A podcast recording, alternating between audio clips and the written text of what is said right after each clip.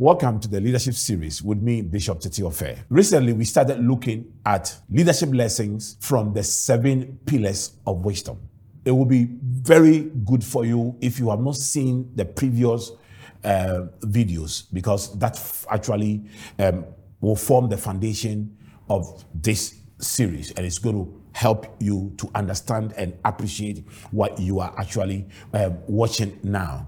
Previously, we have looked at two wisdom pillars and how they contribute to leadership success. The first is prudence, the second is knowledge, and we are looking at the third one today, which is discretion. So we'll be looking at discretionary leadership. I have been privileged to work in different places, and these places actually offered me the opportunity to get better and to learn leadership and to build my capacity as a pastor. In one of these places that I worked, I was appointed as the administrative pastor with specific job description.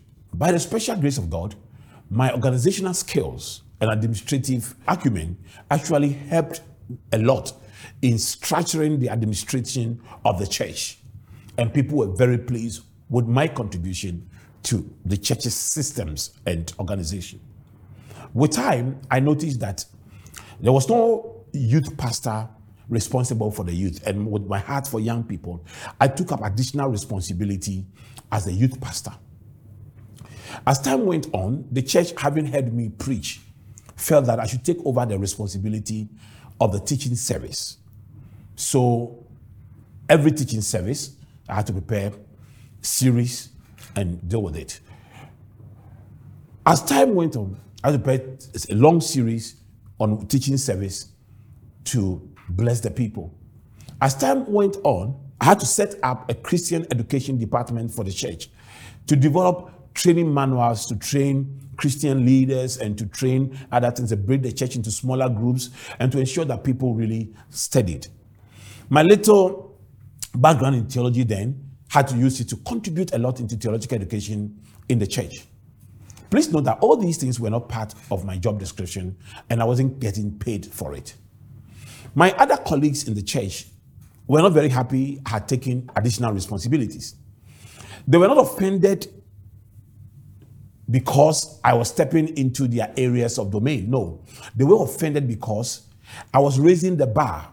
Others, the church was now going to look upon them to also take additional responsibilities that they were not getting paid for, and they were not ready.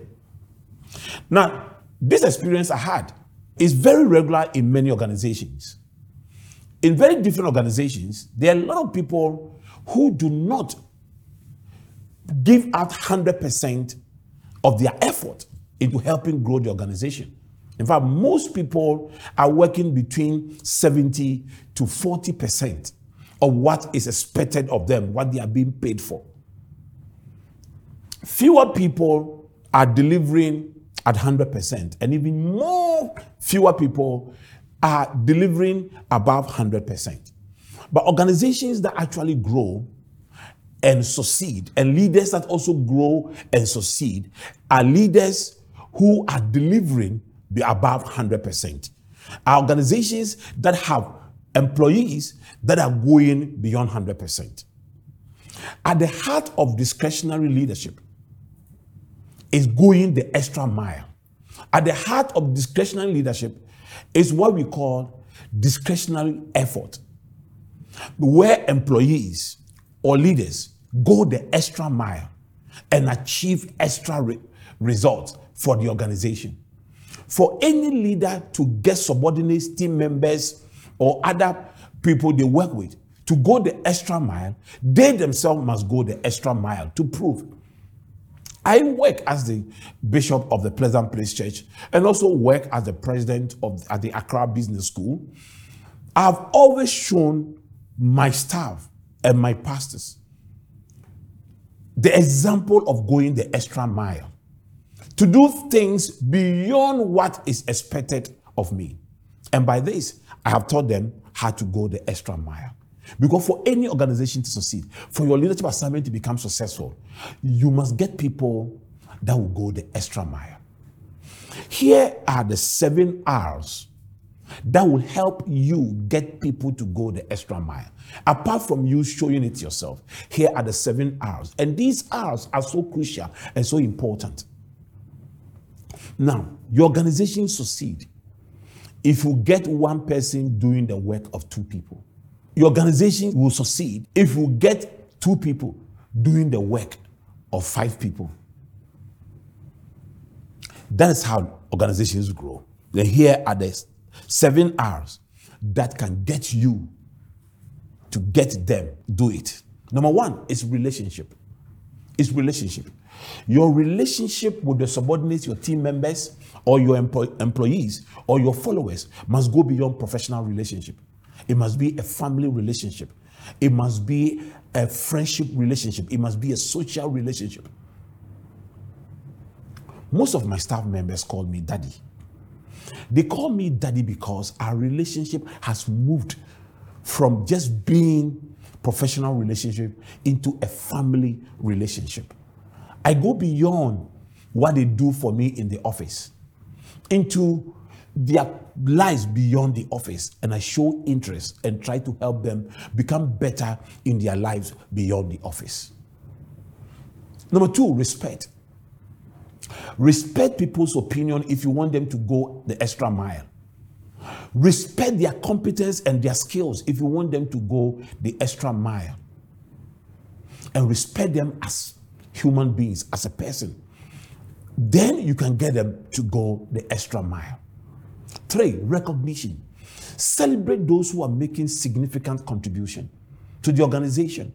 If you are afraid to openly acknowledge people's contribution to your leadership success, you will never get people to go the extra mile.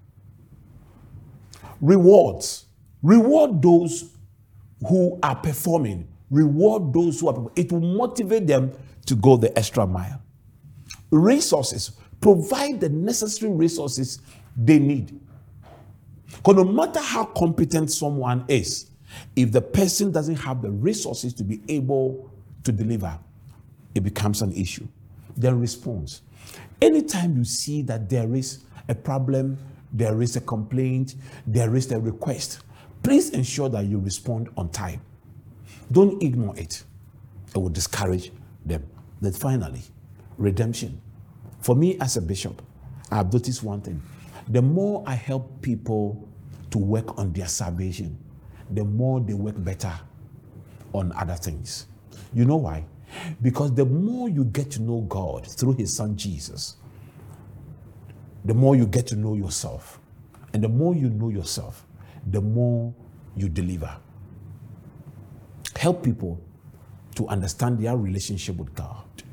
Help them to get born again, and they will work very hard for you. They will go the extra mile for you.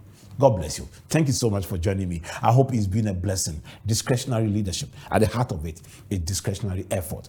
Get how to get people to go the extra mile. First, it must start from you.